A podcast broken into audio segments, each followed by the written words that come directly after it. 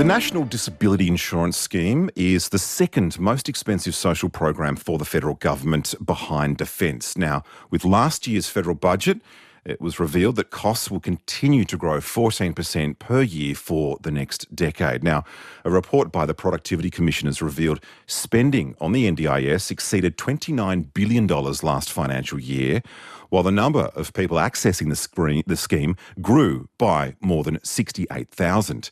Now, without a doubt, the scheme is in high demand.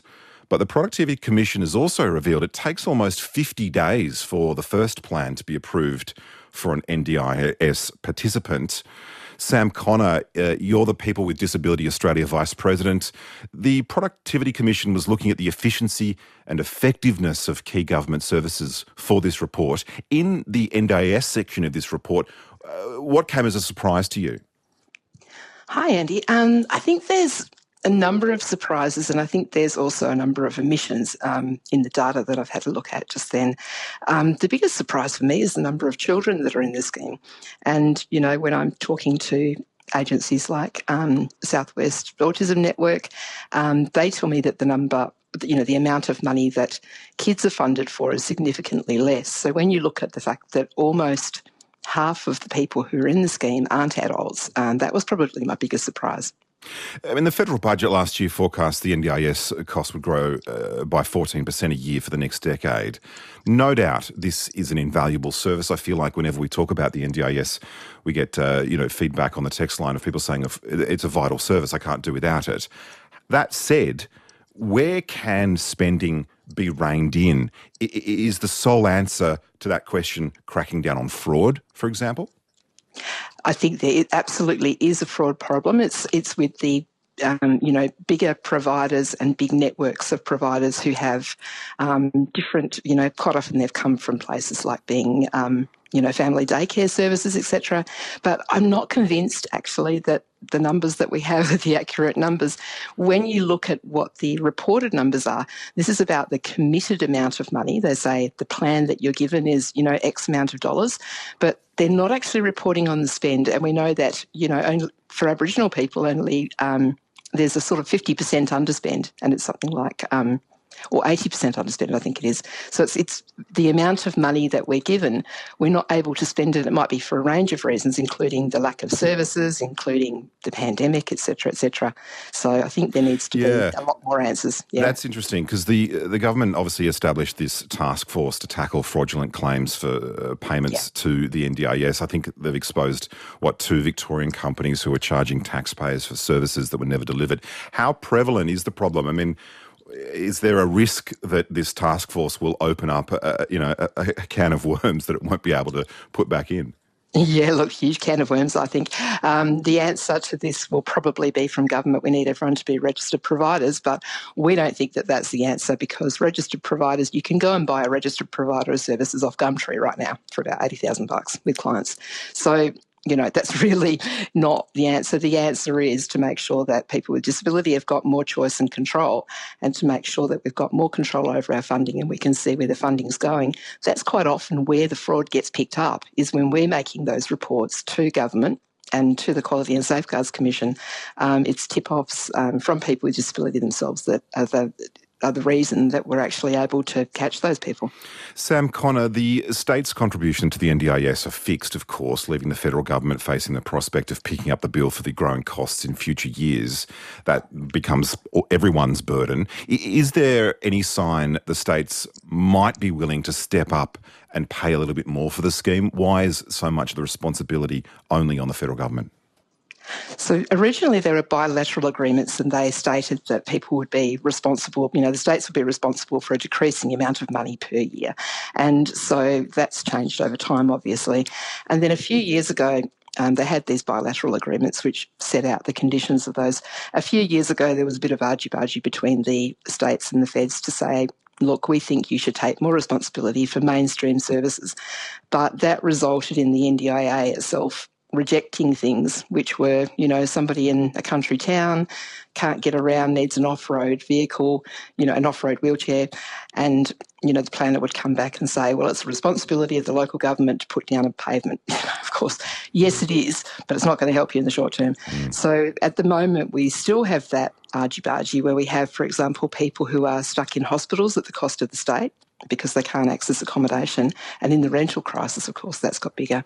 So there still remains a huge amount of stuff to be worked out. D in Melbourne's texted in 0418226576 makes a good point. Can we cut back on military spending? Obviously, that's the, the, the big item in the federal budget. The NDIS is only the second. She suggests, or he suggests, we should do a show on that. Great point. If you just tuned in, Sam Connor is the People with Disability Australia Vice President. We're talking about the Productivity Commission's latest report on government services, including the NDIS here on RN Drive. Now, that commission revealed nationally in the June quarter of 2022, it took an average of seven days for a decision to be made on access to the NDIS. Is that acceptable to you?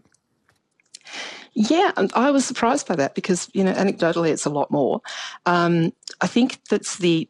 I think it's not so much the access; it's the um, um, you know the the plan being approved itself. What it doesn't say is that it's a sufficient plan, you know, that the plan isn't having to go to review and, you know, so that you've got what you need essentially. So, you know, I think the data that we need on top of this is to say, yes, you've gotten into the NDIS in an acceptable amount of time and it's the plan that you need you know the plan arrives at you you know gives you what you need to be who you are and has funded what you need. Uh, the approvals for first plans take an average of 48 days. That's a decrease from 69 days in 2020 yeah. i mean still a long wait if you're in dire need of this sort of support.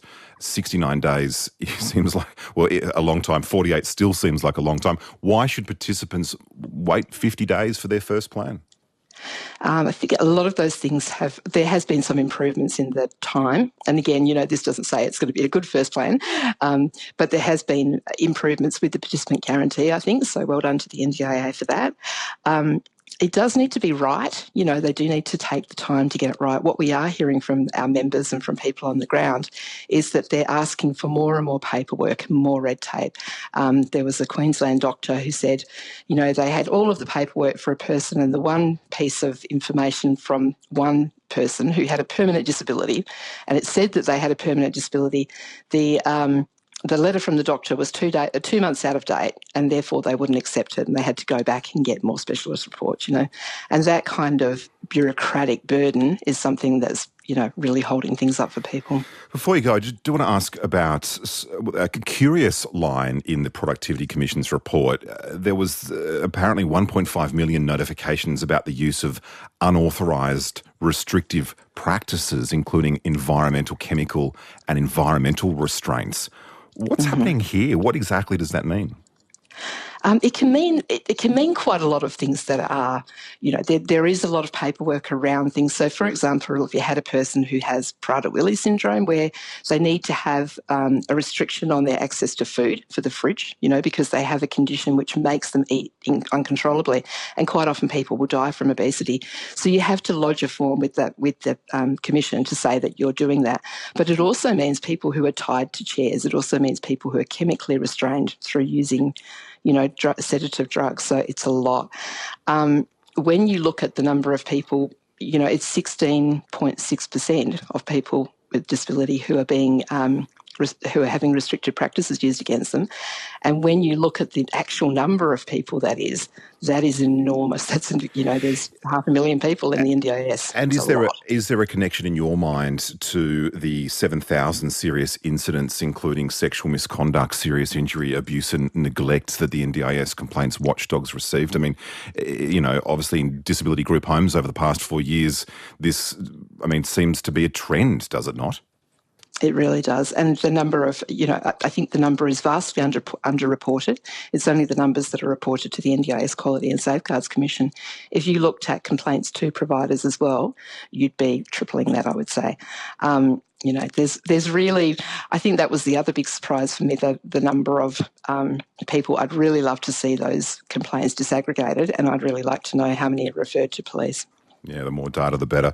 Sam Connor is the Vice President of People with Disability Australia here on RN Drive. Appreciate your time. Great. Thanks, Andy. Find more great ABC RN stories that take you beyond the headlines on the ABC Listen app.